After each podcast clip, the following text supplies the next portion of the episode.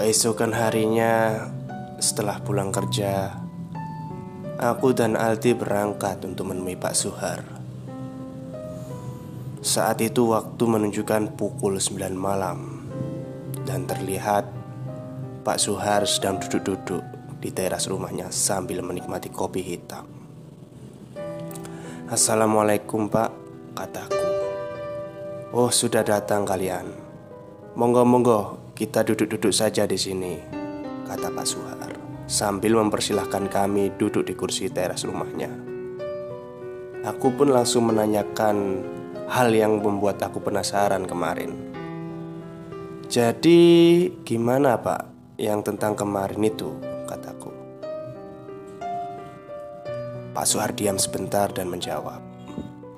Kemarin itu sampean sudah lancang memakan pesanan mereka.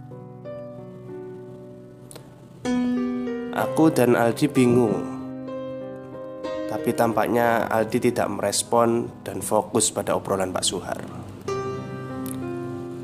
Pak Suhar pun melanjutkan omongannya Sampean sudah memakan nasi goreng yang sudah dibungkus dan memang sudah dipersembahkan kepada mereka.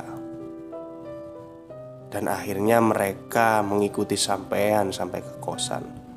Jawab Pak Suhar santai.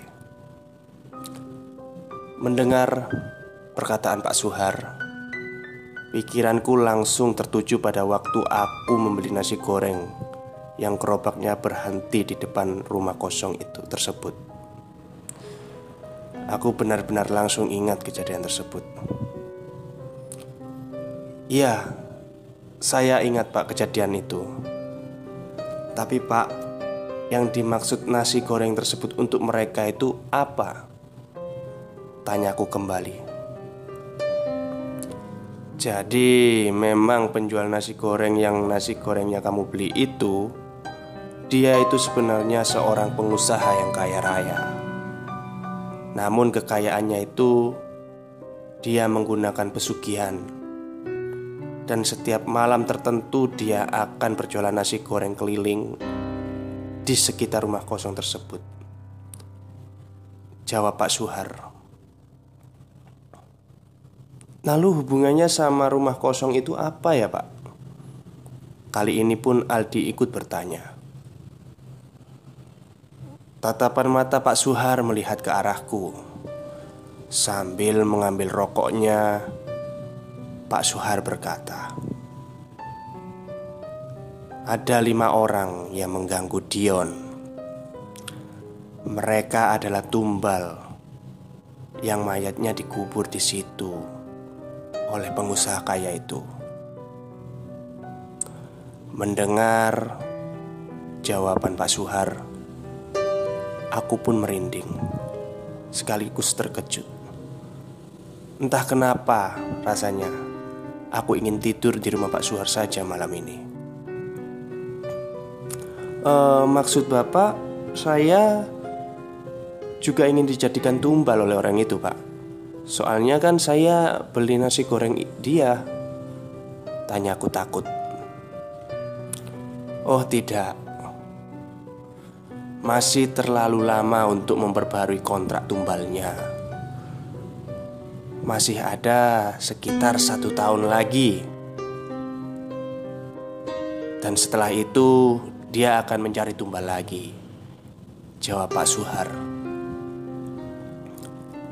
dan masalah kamu diganggu karena membeli nasi goreng dari dia.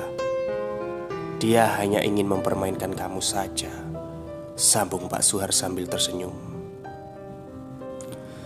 Semenjak kejadian itu berakhir, aku sudah bisa beraktivitas normal seperti biasanya.